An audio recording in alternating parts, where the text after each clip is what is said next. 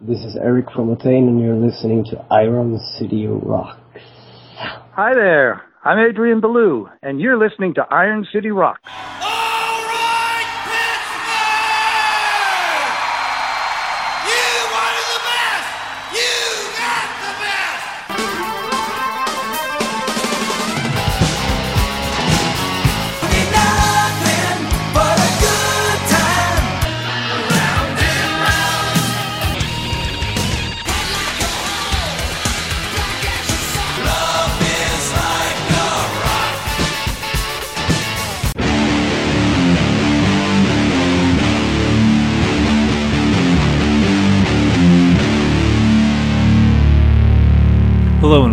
Episode 486 of the Iron City Rocks podcast.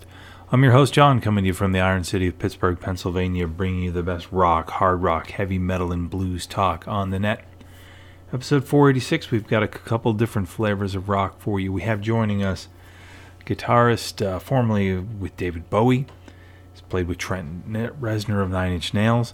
He's worked with Talking Heads. I'm talking about Adrian Belew. Adrian will be in Pittsburgh to do a show July 24th at the Oaks Theater in Oakmont. Also has a brand new album out called Elevator. So we're going to talk to him about that in just a few moments. Also joining us, John Doe of the legendary band X. X will be in town to do a show with Psychedelic Furs in Greensburg uh, later in July. And then finally joining us, uh, Jack Starr of the band Burning Star, and we will talk about them in just a little while. But first, as I mentioned, Adrian Belew, he's played with David Bowie. I think you could stop there and uh, call it a career. He's played with Trent Reznor, played with the Talking Heads, got a multitude of um, solo albums, including a brand new one called Elevator uh, that he talks to us about in this interview. He will be coming to, to do a show at the Oaks Theater in Oakmont, Pennsylvania on the 24th of July. So let's play a little bit of Elevator from Adrian Belew. We'll get into that interview.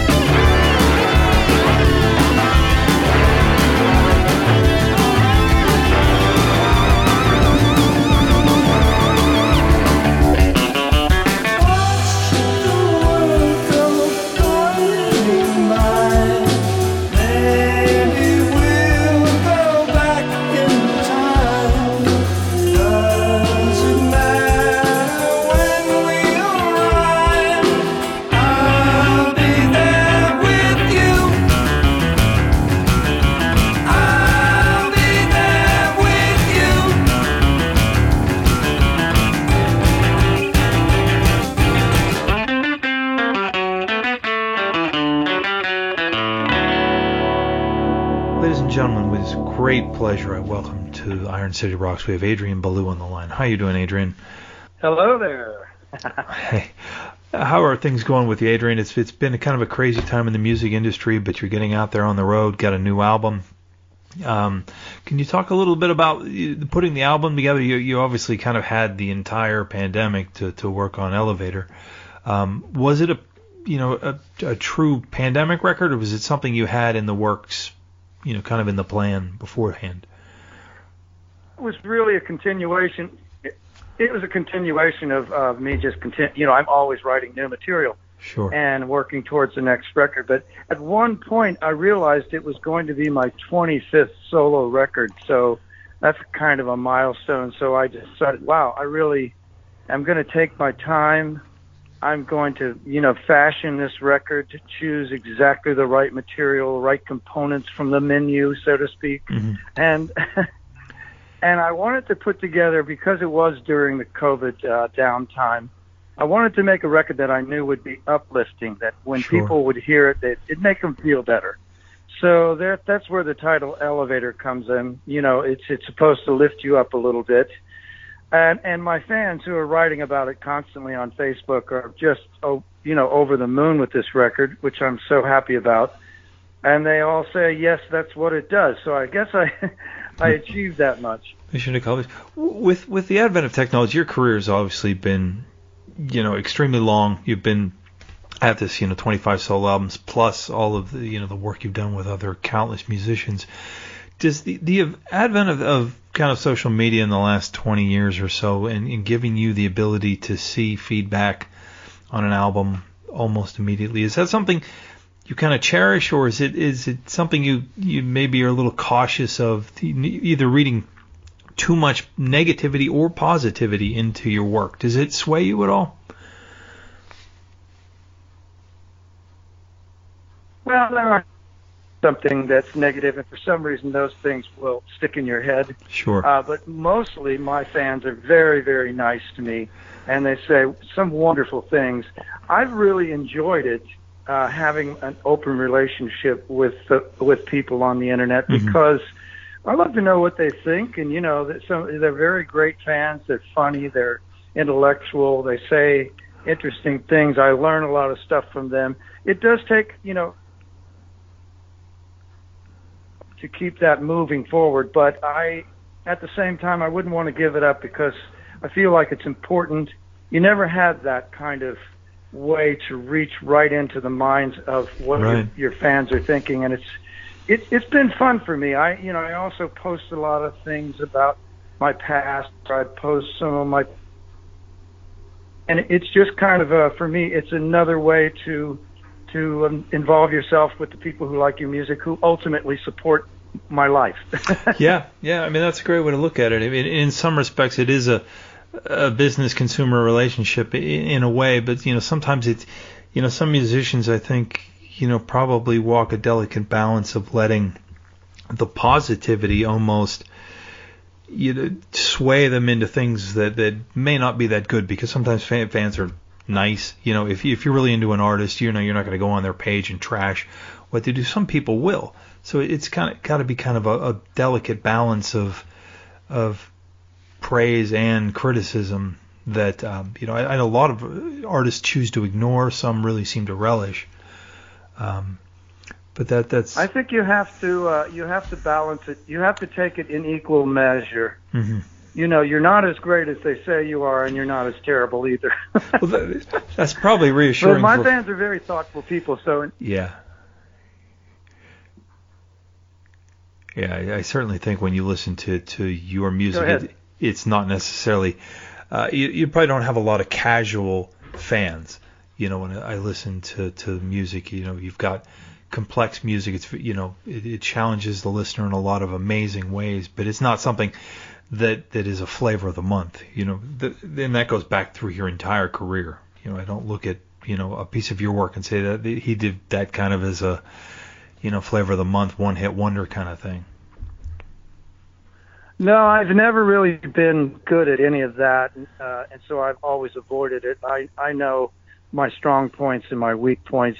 Um, I never really have set out to try to be a quote star. Mhm. I mean, you have to you have to do some things that re- are required in the business to just be able to to you know have a career and tour and put out records and all that. But it's never really been my focus to be anything other than as creative as I can be. That's what drives me ultimately. My favorite thing is the appreciation of the audience at a show, or it's also when I'm in the studio and I'm finishing the track that's been on my mind for a long time. The focus. That's a giant reward. So it's really about creativity. Um, there are, you know, so many other artists and who are way, way huger than I'll ever be, but I don't care about that. And that's that's got to be somewhat of of a comfortable to be or a good feeling to be comfortable in the skin you're in. You know, if you were a person who was chasing hits, I'm sure it would drastically change the type of music you make. Um, it, but then may kind of ruin what it is you do and do so well. You know, I think back to uh, another Zappa. Veteran that we had on the show a couple times, Mike Keneally, and, and I look at his music and think he's not chasing a trend. He's doing what's in his heart um, and it shows in the music he produces and how genuine it is. Someone once told me that I have the li- a license to kill. in musical terms, meaning, you know, no one's expecting me to do any particular thing. I'm not weighed down with any particular thing. Uh, if you had a super hit, let's say, Yeah. you'd have to play that every night for the rest of your life. Well, that's not very appealing to me either. Yeah, yeah, and and that's I guess that's a it's a a mixed blessing in itself. You know, if you have, I I think, um, you know, certain artists who maybe had, you know, that one mega hit that you, like you said, you have to play that every night, and, and I'm sure there's, you know, good things about having that song that kind of gets that pop from the crowd every night, but sometimes. You know, when you played that for the 16,000th time, that it might get a little old. I don't want to be defined.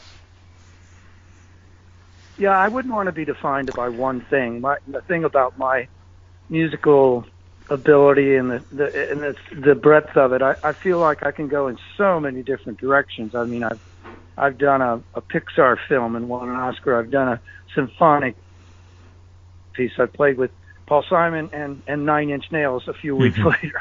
So Yeah. I feel like you know it, I would feel really um, in a straitjacket if, if I weren't allowed to do everything that I can do, and that's what I try to do. But for for Elevator, I tried to put together the record Hmm. that demonstrates what I've come to at this point in my life, and I also feel like I've put together the show that goes with that. It's going to go through some songs, and then there's going to be a uh, an acoustic section in play songs that in that way. And then the Power Trio itself, which is you know an amazing band, burning the the venue down, Yeah. will end up the whole night. So I think it's going to be very well balanced, and I hope people understand this. You know, it's always changing. This won't be whatever you think it was the last time. So, and I'm doing this for my fans. I, I really miss them, and I, I hope they all come out for this. But uh, you know, it's a, there's a lot of stuff going on. I do understand that, but it's it's a rough time to be uh, in the music business right now, Yeah. touring especially. I mean, look at the, all the things you got against you. Everyone's touring for first of all, Yeah. and everyone has g- hu- huge gas prices and everything. But I put together a great trio that I feel good on. No, is it when you're putting together the, the list of songs? Obviously, with 25 albums worth of material, obviously you've got a brand new album that you obviously would want to showcase. Is it hard? You know, I mean, like you said, you don't have the signature hit that you know. Some bands they have 13, 14, you know, FM staples that you know they can work in one or two songs. Does this give you a little more leeway to kind of, you know, tailor tour by tour how you want to be seen by the audience? Well, it's tailored exactly by uh, what I want the audience to have. Mm-hmm. It's like this is if this were a restaurant, this is my menu of, of Mhm. okay, here are my favorite dishes right now from I can choose from so much material. Uh, Yeah. but at the same time, there there's also certain things that I feel the audience really, really want to have. So I try to include as much of that as I can without it being the same thing that you've heard before. This this show has, I think, 24 songs in it, nine of which we've never done before, five of which are, new songs from the Elevator record. And then there's a great big dose of what people love about the Power Trio. Uh, you know, I've Right. had the Power Trio now for 16 years, so hmm uh, it's developed it, its own following. And Julie Slick being the bass player all that time, some people come just to see her. Yeah. they Yeah. didn't care about me. Well, I'm sure they care a little bit. You know, it- it's it's it's always good when you have that kind of pull. Um, it, it's got to be fun playing, you know, new material and being able to. I mean, think of, of bands that can introduce nine new songs into a set. That's or, or not nine new songs, but nine different songs. That that's a that's got to be exciting as a musician to be able to do that. Adrian, I want to thank you so much. You're going to be in, in actually in Oakland, or I'm sorry, Oakmont, here outside of Pittsburgh on the 24th Yeah. of July, a doing the new Oaks. place for us. Yeah, yeah. And when you're in town, please make sure you tell somebody to get you down to the bakery. It's kind of the, uh, between that and the golf course, the two things that Oakmont is is certainly famous for. The U.S. Open has been there uh, several times, and Oakmont Bakery is kind of a destination for the region. So if All you've got a right. s- sweet Well, tooth, thanks for thanks for the info. I Yeah. appreciate that. and I, Adrian, I can't wait to play for everybody. fantastic. We'll see you when you get into town, Adrian. Thank you very much. All right, again, a big thank you to Adrian Belew, July 24th, Oaks Theater, Oakmont, Pennsylvania, playing a bunch of stuff throughout his career, stuff from the new album Elevator. So get out, check that show out. Joining us now, John Doe. Uh, John Doe, who has been a member of the band X uh, from California. They've been around since 1977. They are headed out on the road this summer to uh, be direct support for the Psychedelic Furs, which I know a lot of people were excited when we announced that show would be coming to the Palace Theater in Greensburg, Pennsylvania on July 19th. So, um, John has a brand new solo album. That album was just released in May. It's called Fables in a Foreign Land. Uh, that's available now. Uh, a really cool album in a bunch of different musical uh, genres, which is, I think, what's really cool about his solo material. Uh, it still has the Mothership X. So we're going to talk to him about those uh, two different things and how this record came together and what you can expect to see them out on the road with the Psychedelic Furs. So without further ado, Mr. John Doe. My pleasure to welcome to Iron City Rocks from the band X. We have John Doe in the line. How you doing, John? I'm doing good. Beautiful day. Wonderful. Yeah, I think uh, I think if anything we've learned in the last two years is to appreciate all of them, and probably more so even this week. So it's it's great to get a chance to Yeah. talk to you. Um, Thank you. Um, don't you? It mystifies me that empathy hasn't increased, but it seems like anger has increased, and yeah. ah, I guess it's the isolation and fear. But we got to try to rise above. As Yeah. our friends in black in Black Flag said.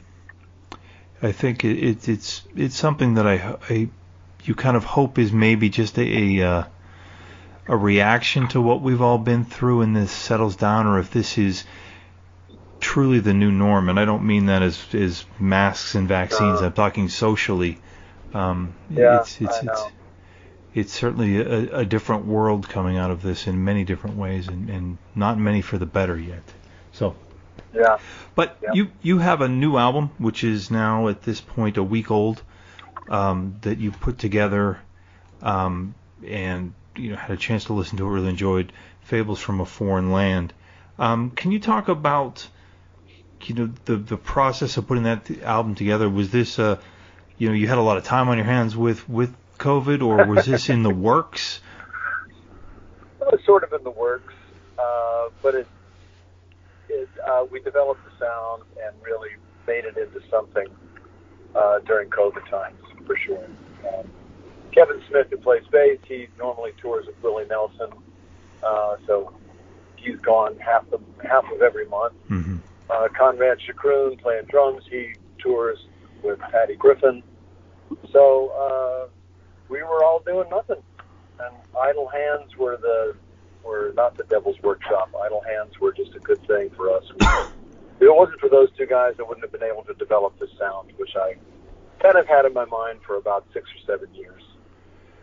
yeah. It, it certainly, um, you know, when you listen to, you know, in in preparing to talk to you, I listen to a lot of old X records, and then I listen to, you know, some of the newer material, and then listen to this. It's, you know, you certainly got a lot of different influences. That it was it just a, um, you know, you can't help but sense that maybe, you know, living in Austin now, that's kind of seeped into the to the sound. Would you say, or is that fair? Oh, for sure.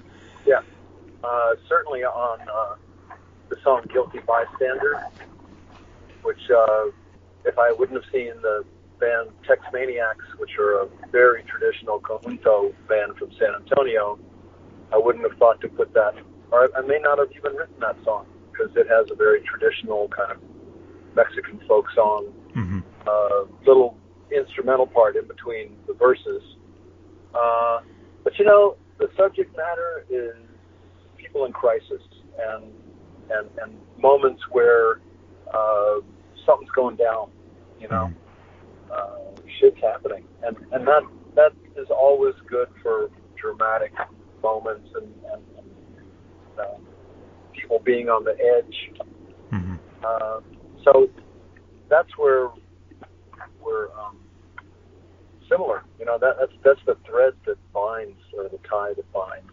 Yeah, yeah, that's a common theme in music for as long as music is has been coming in our ears is is that kind of stuff and and I'm sure turning on any news station has plenty of things to seep into to writing. Um, Is is it sometimes when, when you're putting together an album through trying times, either personally or you know outside of your own world and just you know the world at large, do you try to shut that out sometimes so it doesn't influence your writing too much, or or do you want to convey the frustrations you feel day to day or you know week to week? Uh, it's yeah, I think it's both.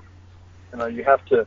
What what I do try to um, shut out is just uh, influences from other records. You know, you, Mhm. you you might have some source material through your life, or you might do a little research before you start recording. Like, what do I want this to sound like?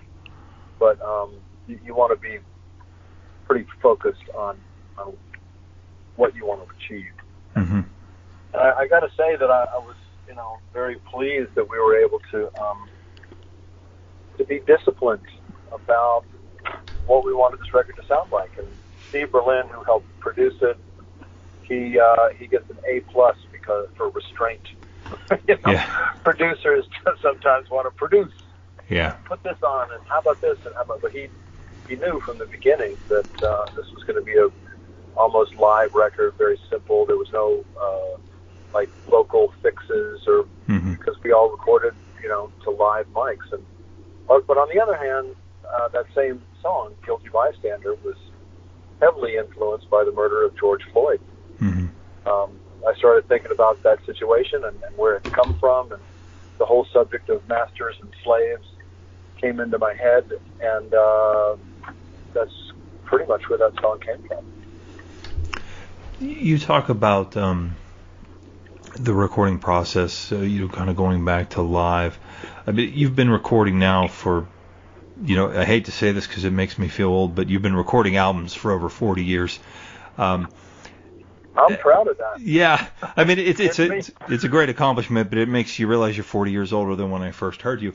Um, would you would you say the the process now, because obviously technology has, really changed the way music can be made. Yeah. Do you Yeah. do you enjoy the process now more, or you know, when you made Los Angeles, you know, you you were you know probably wild eyed with wonderment, you know, at, at how the whole process works.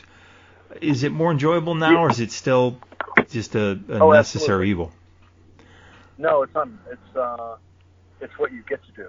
It's not Mhm. what you have to do. Okay. It's it's something that you uh, you know it's a it's a gift. Um, I'd say in 1979 when we recorded Los Angeles, we were trying to do the same thing that I did in this on this last record. We were trying to make something that was immediate.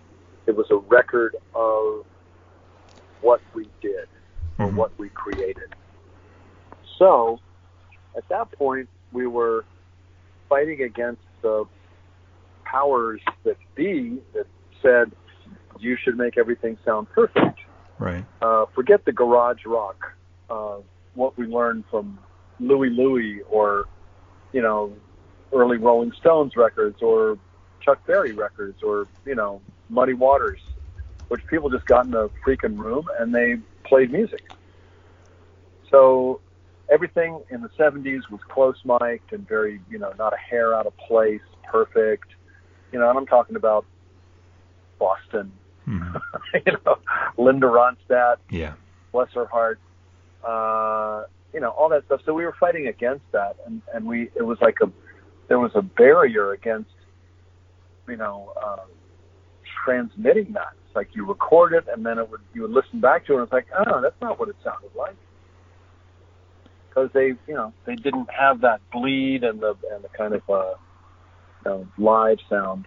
So now, I mean, like I say, X X recorded the same way uh, in 2020, which was we set up and we all played, and some of the some of the vocals are scratch vocals, you know, just Mhm. singing and playing at the same time, because that's what makes it feel juicy and, and live, and, and it's like, oh shit, something's happening. I should pay attention. Right. Uh, and then this record, it, it was created on Kevin Smith's back porch patio. Uh, he plays upright bass. Conrad would muffle his drums. I played acoustic guitar and sang out into the air. So when we got to the studio, we said, well, let's just do the same damn thing. We didn't wear headphones. We just put a bunch of mics up.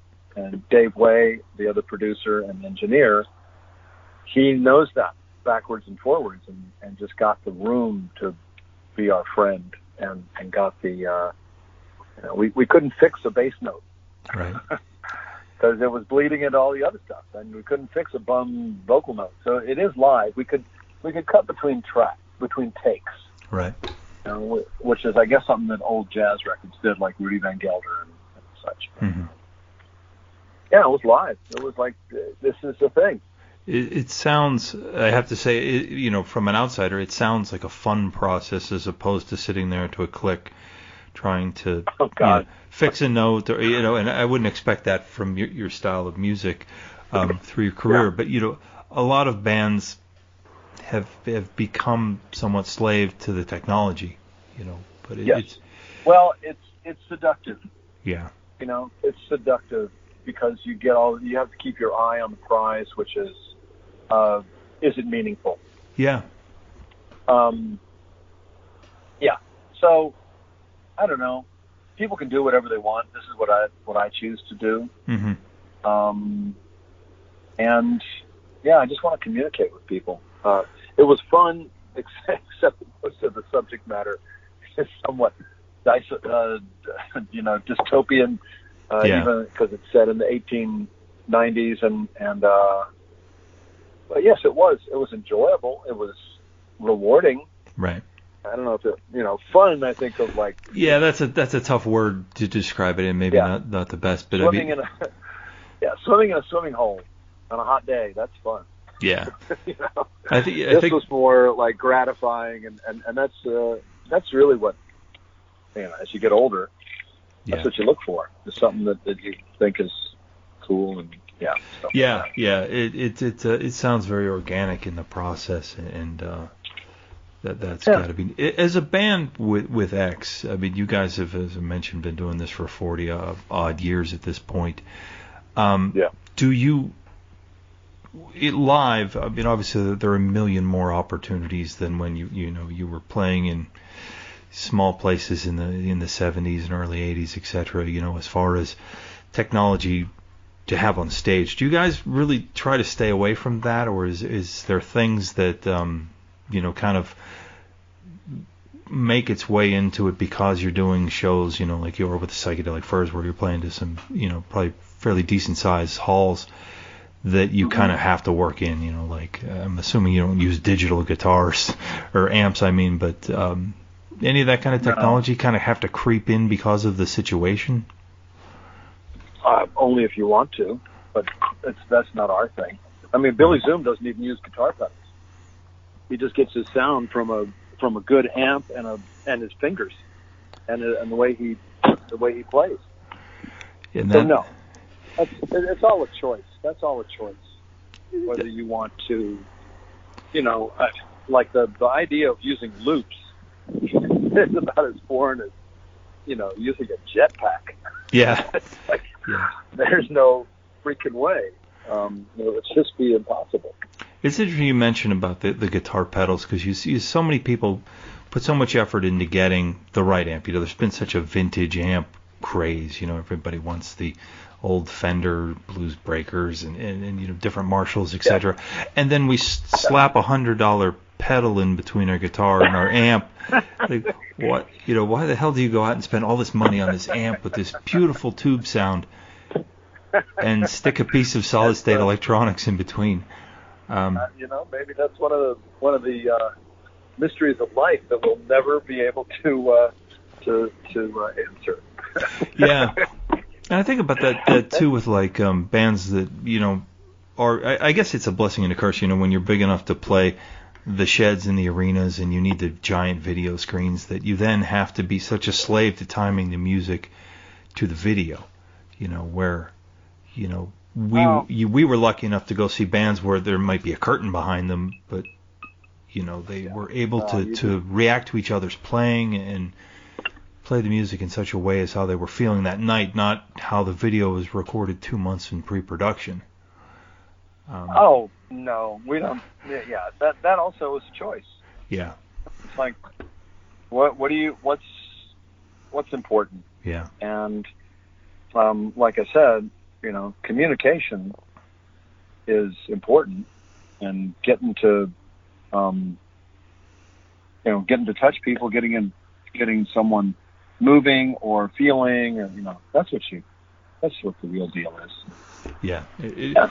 and it's going to be great. I mean, I know, you know, this is a, a you know I think a wonderful opportunity to get your band and and I don't know if you get to to work in any of your solo material into the show, but just kind of you know the great collection of music that may some people may not remember or they were a little too young, you know, to to kind of catch summer music to get this back on the road with a band like the Psychedelic Furs and get people, oh yeah, I remember this or you know, I, I when I was going through your albums and I heard Wild Thing, it's like holy crap, it, it's been 30 some years Hold- since Major League on. came out. Hold- Wait, hold, hold on one second. Sure.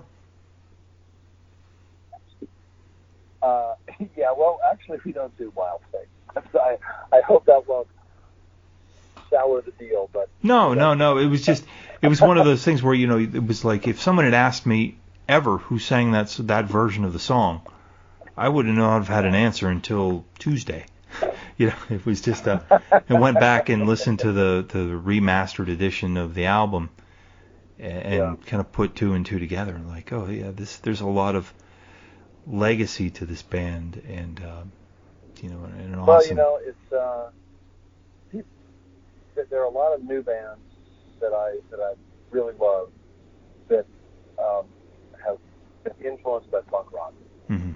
and it, it makes me feel good um, that, that we're still at it. But that you know, all that had influence, and there was a, you know, there's been a program called uh, Girls Rock Camp. Yeah. I don't know if you're familiar with it. But Yeah. Been going for 20 years, and now some of those women that were some of those girls that were 10, they're now 30 year old women, and they're kicking ass, and they're they're doing their thing, and they were influenced by you know Bikini Kill or or us or Blondie or whoever, Mhm. and um, it's it's very it's very rewarding. Um, so we we do get a fairly young audience. There's you know kids in their teens, and sometimes it's like generational, like kids and and mom, kids and dad, you know that kind of thing. So Yeah. That, uh, that's, it just goes to show you that, that if, if you're if you're authentic, you're true to yourself, and, and you know true to your music, then people are going to get it sooner or later.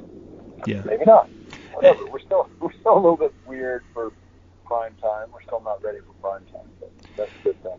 Yeah, I think it, it, might be in somewhat the key to the longevity because it wasn't a flash in the pan. You know, you guys didn't come out and have, you know, the, the huge single in 1982 that MTV played the death out of and peaked No. and we're done.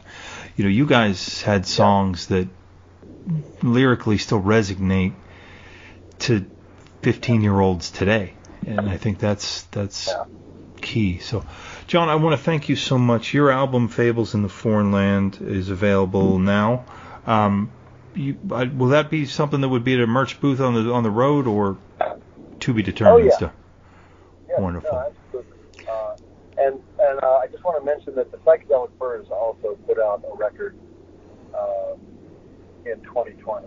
X did with Alphabetland, and the Psychedelic Furs did with Made of Rain. And uh, it's just a fantastic record. It sounds like the Psychedelic Furs, except the 2020 version, and maybe even a little tougher and more stripped down. They're not trying to, you know, get a hit single to put on Yeah. MTV. And it's really good, good show. You know, there's a lot of there's a lot of joy, but there's a lot of darkness underneath it. That's a good combination. Yeah, yeah, it should be a fantastic show. You'll be in here on July 19 to do a show in Greensburg. We look forward to seeing you guys, and, and I want to thank you so much for your time. My pleasure. We'll talk to you soon. All right, John, thank you so much. Enjoy the rest of your day, and uh, we'll see you guys in just a little over two months. All right. See you then. All right, take care. All right, again, X will be opening for the Psychedelic Furs in July the 19th at the Palace Theater in Greensburg, Pennsylvania. So you can get tickets for that now at thepalacetheater.org. Check that out. We're going to turn now to a band. Um, many of you, I'm sure, would remember the band Virgin Steele. Uh, they were around in the very early 80s. Uh, did some great stuff uh, through the 80s, but was one of those bands that never really got their due uh, commercially. Uh, Jack Starr, who was a guitarist of the band, uh, still going strong, has a great band of his own. It's called Burning Starr. Uh, they are releasing a new album called Souls of the Innocent on July 15th. So we had an opportunity to ta- talk to Jack. I'm very pleased to do it, share some great stories about uh, an interaction Virgin Steele had with a very young Metallica while out on the road. So, without further ado, Jack Starr and Burning Starr.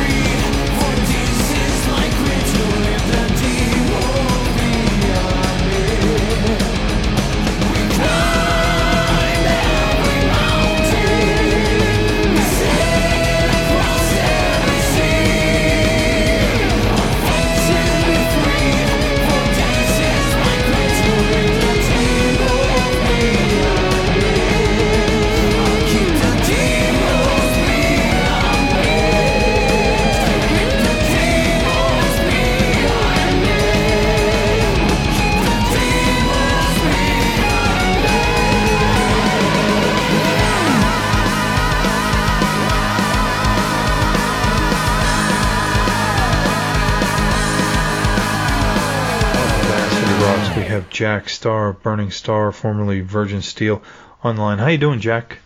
Good, hanging in there. Hey, in in this economy and this era of music, that's that's a that's a great goal to hang in there. Um, you've got a, a new album coming out next month on Global Rock Records, uh, Souls of the Innocent. Um, that really great kind of. I, I don't like to use the word power metal, but I mean it certainly blurs the lines of that. But just to me, pure American heavy metal. Um, can you talk a little bit about you know the band you have at the moment and and kind of how the songs came together? Sure. Um, well, the- band's been together for um, in in this exact lineup for almost 20 years now. Uh, the bass player Ned Ned Maloney and I um, do a, a lot of collaboration, and the whole new album "Souls of the Innocent" is really a collaboration project. You know, with Ned, we get together and we uh, we write the songs, and uh, then we get together with Rhino, you know, the drummer who was uh, previously in the band Manowar in the '80s. Yeah. We get together with him, and uh, and we just uh, make sure that the songs work from a live point of view, hmm because uh, it's one thing to to record a song, but it has to be able to sound good live. Do you take that into account when you write? Um, you know, as is a single guitar guitar band. Um, you know how you Mhm. approach you know leads and things like that. uh, You know, so that the song, you know, the sound isn't thin when you you know, or, or maybe playing a lead under you know with just a bass and a, and a drummer behind you. Versus, you know, if you were a you know a two guitar band or you know some bands even three, you know, like Iron Maiden and things like that. Does that kind of factor into how you write? Yeah, actually, we we're really aware of that, of the fact that we have to write songs that sound full and complete live uh, with just one guitar player. Mhm. Now, um, so that's important. We also want um, the songs to have parts in the song that we feel maybe the audience will sing along with Yeah. or maybe um, you know certain sections will in- invoke certain responses from the audience. You know, I mean, for us it was a really big thrill. Like when we first started playing shows in Europe, and we would go, I don't know, to like you know Germany or Italy or Greece, and uh, during certain songs the audience would sing along with us. You know, so it was Yeah. really it was really cool. It was a good thing. And uh, so songs are written a lot of times with, you know, things like that in mind. You know, will the audience like it? Are they going to respond to this? Uh, can we pull this song off with one guitar, or do we need two guitars? You know, Mhm. and uh, and you know we have played in Europe with two guitars, um, and uh, and it you know it, it was good. You know that we had an extra guitar player to fill in the sound, but I don't think it's really necessary. I mean, we we've done a lot of shows in America uh, without it. You know, with just one guitar. Uh, so all these things are considerations. You know. Sure.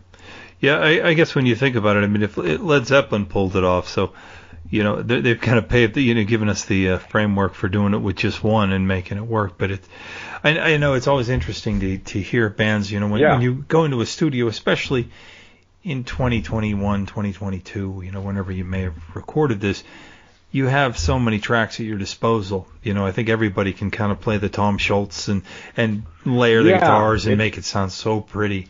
Uh, and then there's three of you in a room with guitar, or you know, two Yeah, guitarists and a drummer, and you're like, oh shit, we got to make it sound like the record. So you know, well, well, you know, a lot of it is, uh, you know, this studio is like another instrument. You know, Mhm. you can you can create a lot of interesting things in the recording studio, but you don't want to get too carried away with it because then you're creating something that becomes like almost impossible to pull off live. You know, yeah, I'm always amazed like how Queen were able to duplicate their sound because they have like tons of guitar tracks and yeah, uh, Boston also tons of guitar stuff going on.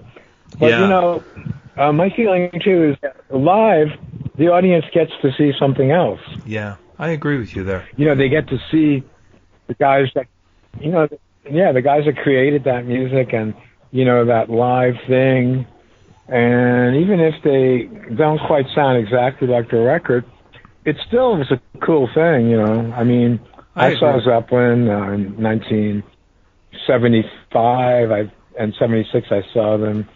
Uh, I used to live on Long Island, and um, they sounded great. I mean, you know, when you listen to them play Black Dog, you know, the riff. I mean, Jimmy Page overdubbed that particular riff something like 20 times just to get it to sound really, really thick. So live, you know, it's not going to sound the same. You know, down, down, down, down, down. You know, Yeah. that is done with like 20 tracks of guitar, and then and then uh, bounced. Uh, all the tracks are bounced into one. You know, so it's things like that. But you know, you're seeing Led Zeppelin live, and you know, who cares? You know, it's Jimmy Page, Yeah. and and it's the band, and you know. Yeah, it, is. and I, I enjoy the fact that you know live album, you know live albums, live concert performances don't sound the same as a studio album. You know, I, I kind of enjoy. You know, I mean, there are some notable exceptions where bands just cannot play the songs well, or you know they're Yeah. playing to, to to tapes of the songs. But I, I do enjoy that. It's it's funny you mentioned the black black dog though, because I remember as a kid, you know, having like the the little 15 watt Fender frontline amp with zero effects and you know some cheap guitar trying to play Black Dog and, and wondering why I can't get it to sound anything like the record. But you know, back in then we didn't know right. all the magic that went into it. You know, I thought, oh, you know, if I could just spend, you know, spend a hundred Right. bucks and get the Boss distortion pedal, I'd sound that good. And then you get the pedal, you don't sound that good. You know, it's in, you know, it's it's Yeah. it's uh I, I see you play guitar. yeah, yeah, yeah. I think everybody. Well, I own It's- guitars, so let's know, put it that. Let's put it that way. I'm an owner, but um, yeah, it, it's cool. And, and the record, you Well, guys, no, you know, well- it, it sounds yeah. It's all, phenomenal. Were these songs all, you know, more recent songs, or some of these, you know, tidbits of you know old Fostex tapes you've had over the years that you've just kind of rediscovered, or how do you you approach the newest material? Well, this song, um, this album is actually all new material. There, there's uh, there's nothing on that album that is over three or four years old. Okay. So it's all it's all new. Um, some of our other albums, you know, sometimes you know, we'll dig up an old riff from like, you know, like 20 years ago, Mhm. you know, and and find a home for it. But this album, uh, this album was a, a departure because uh, you know the whole COVID thing was going on, Right. and there was a, a very you know pessimistic uh, vibe going on because of the lockdown, and and and um, we we were kind of reflecting that in the music. Um, a lot of people that have heard the album you know, have have said that there's, there's definitely a more of a um, I don't want to say doomy kind of vibe to it, but more of a I don't know, more of a, a little bit more more of yeah, maybe more of that, you know, Well, I mean, if you on this album. You think about You know, maybe- w- what we all lived Yeah. through in the last two and a half years. It, you know, it, it certainly creeps into I think every aspect of life. You know, I mean, because really everything Yeah, that we knew, you know, as a day-to-day life changed. You know, and, and probably your more, your industry more than so than than most. You know, you couldn't go out and and do Yeah. what it is you've done for 40 years. Um, you know, so Yeah, kind of we had kind of we natural. had some shows that we right. You know, we were gonna we had a concert uh, plan. It was we were gonna play a festival in Barcelona, Spain, and that got canceled. And a lot of other you know concerts got canceled, and uh, it kind of was a bit of a setback for us because we were actually making a lot of headway with uh, the last album, Stand Your Ground. It was it was very well received, and uh, there was really a lot of people that wanted to see us perform the material, you know, on that album live. And then uh, the COVID thing hit, and you know, everybody was basically afraid uh, to put on a concert or even to play a concert because of all the, uh, uh, you know, the the, the possible negative outcomes. You know, like you, you know you don't want to even put on a concert and think that okay, some of the people, you know, some of your your um, your fans are going to get sick. You know, going to see you play. You know, and, and and so on and so forth. So it was a very difficult time, but we like hunkered down and we decided that we were going to do this album no matter what.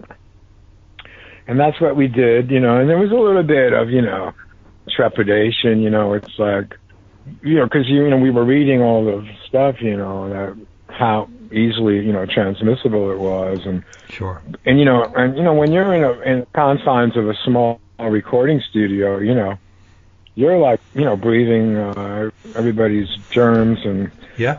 you know, almost like sweating on each other, you know, and so on and so forth. But um, anyway, we we just went ahead and we did it, and uh, because uh, rock and roll has to has to continue no matter what.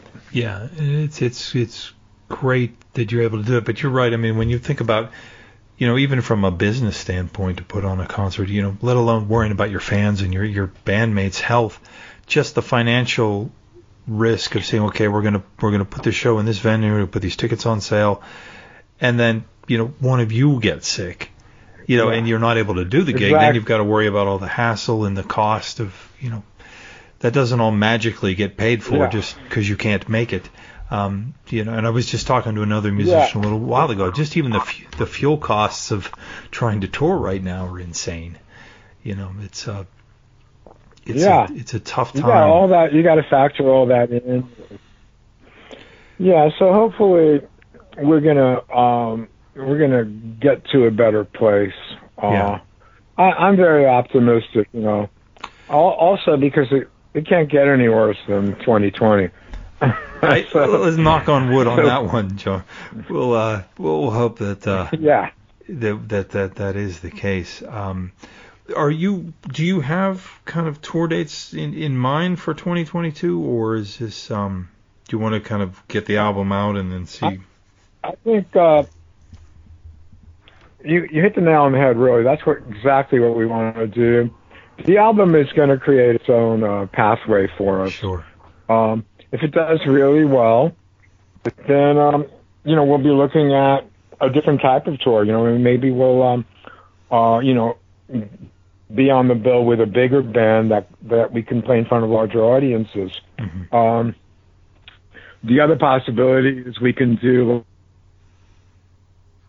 in America and play, you know, some some things like colleges and some uh, you know smaller theaters and so on. And then uh, there's also you know playing festivals in Europe, which uh, our new manager Giles Lavery, uh, he represents a lot of really great bands, and he's really hooked up into that whole um, Euro, you know, metal festival scene, which is which is a really cool thing, you know, that the fans in Europe really love going to festivals, you know, where there'll be like, you know, like 15 different bands, you know, over a couple of days. And, and, um, so, you know, we would love that too. And also minimizes too, you know, the outdoor festival minimizes, you know, people, you know, catching anything, you know, it's, you're outdoors. It's, it's, a, it's, it's a lot better. And, you know, you're in the sunlight, which is always a good thing. Um, we did actually play a couple of festivals even during COVID. Uh, we played one in um, 2021. It was uh, the bass player in our band, Ned Maloney. His father-in-law passed away, and his father-in-law was uh, Paul Chapman. hmm He played in that band, and that, and that was Ned's father-in-law. And so we did a, a benefit concert, a tribute benefit concert that Ned organized, um, you know, for for Paul's family, and and there was a lot of musicians from uh, the Florida area, you know, that were like in on it, you know, that that were guests Sure. guest um, musicians on stage, so on, and. Uh, so you know, at first we were a little bit worried, you know, like we're hosting this big concert, but then we figured, you know, it's going to be outdoors. Uh, the people that you know, want to wear masks and and and so on, will do so. And uh, and the people that are most concerned, you know, about they're gonna, uh, you know, they're gonna have, uh, you know, be socially distant, you know, Right. from other people. And and it worked out great. There was about maybe six, seven hundred people, and not one person got sick. You know, Well, that's, so that was a that was a good thing, and you know, and we honored uh, Paul's memory, Paul Chapman, and uh, and it was a good uh, you know closure for the family, and and uh, it was a good tribute. So we we've done that. We've also done some shows at uh, Space Coast Harley Davidson because uh, it's even though it, it's a very large motorcycle dealership, they're also a rock of a lot of great, um, great shows. You know, they've had uh, Quiet Riot and all kinds of bands have played there, sure. and uh, we've we've done some shows uh, there, and uh, so yeah, so we did play. We did play during the COVID, but we made sure that they were outdoor shows yeah. Yeah, that's certainly uh, because we just felt that that was safest way to do it. Yeah.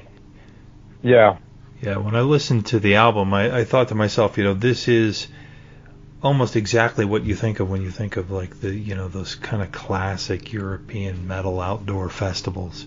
You know, the kind of music I think that would get eaten alive there. They people would love it. Um, you know, obviously the United States is is kind of a tough market. Um, you know, Uh-huh. for a lot of metal bands, you know, we talked to a lot of bands from Europe that you know it just doesn't financially make sense to come here because um, you know the the draw and the cost and, and things like that. When you can go to, you know, Germany or you know the Scandinavian countries and, and, and fans eat this stuff up, so it's it's certainly I'm sure got to play a factor. Yeah. But um, the the album Yeah. um, the album will be out uh, July is it 15th? It's the 15th. Yeah. Okay. The album is coming out. Um, also, the new video comes out on July 1st, this Friday, on YouTube. Okay. So uh, I would really love if everybody listening would would check it out. You know, go on YouTube, uh, type in uh, "Demons Behind Me." That's the name of the song by Burning Starr, and check it out. It's different than the first video. The first video is out now, "Souls of the Innocent," and that's more of a very um, performance-oriented, hyper-realism kind of video. There's no effects, special lighting. There's no girls in bikinis. There's no monsters. There's it's just it's just the band, uh, and, and it, it it's kind of stark in its uh, simplicity, and it's doing really well. Um, the next video has conceptual footage. Uh, because of the kind of the subject matter of demons behind me, um, the the demons you know we're talking about aren't like you know ghouls and goblins and monsters. Uh, the demons we're talking about are like the demons of alcoholism, Sure. sex addiction, drug usage, gambling. You know, everyday demons that that hurt people. You know, Yeah. when they get A lot you know, more than consumed- a lot more than the science fiction demons. Yeah. yeah, exactly. Yeah. And and, and And uh, so, so the video kind of uh, kind of uh, encapsulates that, and uh, it's a very cool video, and uh, I think I think everybody's going to like it a lot Yeah. because it tells a story. It tells a story, and uh, kind of like a cautionary tale, you know. yeah. So, and, you know, because everybody, you know, heavy metal gets a bad rap. Let's say. Yeah, I think it, it's certainly one of the more mis- misunderstood genres. metal musician. Yes, absolutely. You know, people think, oh, you know, they're just a bunch of idiots, you know, that worship Satan. Or, you know, it's just total, you know, so far from the truth, you know. Uh, and and uh, and, and we make a conscious conscious effort, you know, to dispel that. Hey, you know, we play heavy metal, but it doesn't, you know, make us idiots. It doesn't make us immoral. It doesn't make us anything. It, it's just a genre of music, you know, like blues or like uh, folk music. And, and the weird thing about metal too is that it encompasses so many genres. You know, I mean, I mean, I you know grew up playing blues and I listened to all kinds of stuff. Um, Zeppelin, you know, they incorporated you know the music of Joni Mitchell Mhm. in their music, you know, and and Celtic music and everything else. So, so we really hope that you know pe- that people will have an open mind and and not even necessarily people that are just metalheads. We we just want people that like rock or that like contemporary music or guitar playing or good drumming. I mean, we have a great drummer. We, Uh, our drummer Rhino is really one of the top drummers out there. He played in the uh, iconic '80s band Manowar, hmm and uh, you know he can he can play. He's he can really hit the drums well. Uh, our bass player uh, Ned Meloni uh, played with um, Steve Whiteman, who was the singer from Kix, Yeah. And uh, he was in a he was in a band with Steve for a couple of years, or maybe longer. I don't know, maybe like three years or something. He also played with uh, Joe Lynn Turner, who was the singer for Rainbow, and so everybody's been around the block, uh, and um, and it's just great, you know, to play with uh, you know a band where everybody can really hold their own. There are really no weak links in the band. No, not at all. And the the the fan the the album sounds fantastic, and I think when you listen to it, it's it's it's approachable metal. You know, we- you know, you mentioned about genres of metal. This is certainly one where you're not gonna scare away the neighbors. You know, it certainly rocks. It's you know, in in, in a, right. Yeah. Right. You know, but it's not like uh, you know, South of Heaven. You know, kind of flavor of metal. It's it's uh, Yeah. it's certainly more approachable without being glam. You know, which is you know obviously Right, exactly. the other Uh, end of the spectrum. So there are a couple of mm, there are a couple of surprisingly heavy songs on the album.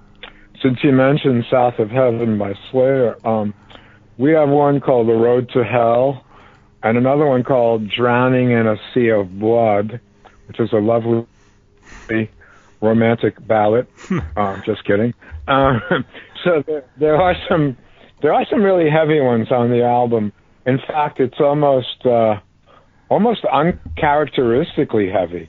Uh, there's about like there's about four or five songs that would I know it's going to sound crazy, but I think they would almost they would appeal to Slayer fans right. or uh, Metallica fans or It know, might.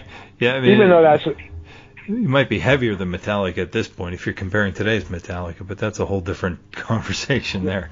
that's a whole yeah yeah that's a whole different thing but you know i mean i i happen to really love uh you know the old metallica Yeah. and and and i and i mean i appreciate actually all their music i'm one of the few people that i know that really love the black album uh most metallica fans a lot, a lot of them turned away from that album but i thought it was a really great album you know and and um speaking of metallica i'll just give you a quick story Sure. we played a festival in Europe in 1984, and uh, some of the guys in Metallica, uh, Cliff Burton, who was alive back then, and um, and uh, the guitar player, uh, Kurt Hammett. not, not uh, Kirk this- Hammett. That's yeah. it. They came back. They came. They came to our tent because all the bands had like these little tents. It was a big festival, and every, all the bands had like little tents, you know. So we had our own little tent, and uh, and they stopped by, and we were talking to them, and they were really nice guys. And uh, I think it was uh, I think it was Kirk that said he really liked a song uh, from the first Virgin Steele album, "Children of the Storm." Mhm. So that made me feel really, really good because you know I I didn't expect them to like it because they at the time they were really much heavier than we were. They were more Sure. just really uh, heavy. Uh, I don't know how you call it. Uh, I don't know, like death metal or or uh, Early thrash, yeah. thrash. That was it. That's the word I'm looking for. Yeah, and we were more into kind of embracing the bands like you know Deep Purple and Zeppelin and Mhm. Rainbow and you know that style. So I was actually really surprised that that they mentioned that song and they liked it. And but but then when they came out, you know, with some of the albums afterwards, like uh like uh the one with all the tombstones. Uh, Master of Puppets. um, yeah, Master of Puppets. When they came out with that, I saw this incredible change in the band. You know, where they were getting really more, you know, like a Zeppelin. You know, they were coming into their own, and then, and then, and then the Black album I thought was was brilliant. You know, songs like uh, uh, Unforgiven and uh, uh, I don't know, all, all the songs basically on the Black album I really liked. So then it made sense, you know, when they t- when they told uh, me that they had liked this song, it, it started to make total sense because even though they were doing this really, really heavy thrash music when they came out, they were also listening and being influenced by other Yeah. stuff. Yeah, and those other influences surface, you know, they surface, but a little bit later on. Yeah. And uh, so, so, you know, it's- so I think it's cool. And you know, if any of the guys in Metallica are listening by some miracle, um, do do one of our songs on your next Garage Days album. Yeah. Maybe do, you know, do Children of the Storm. You guys said you liked it back then. I would love that because Yeah. I know that I know they would do a killer version of it. You know, there, there's something about their passion and their heaviness that comes across, even in some of the albums, you know, that some of the fans kind of didn't like, but that passion and that aggressiveness and it, it's always going to be there because it's like they walk it like they talk it. You know, it's Mhm. it's you know James Hetfield and and the boys. They you know they they they embrace that. They kind of personify that. You know, Mhm. and that's what we like, to bringing it back to you know Yeah. to Burning Starr. That's what we like to do as well. You know. I think, uh, yeah, absolutely. Jack, I want to thank you.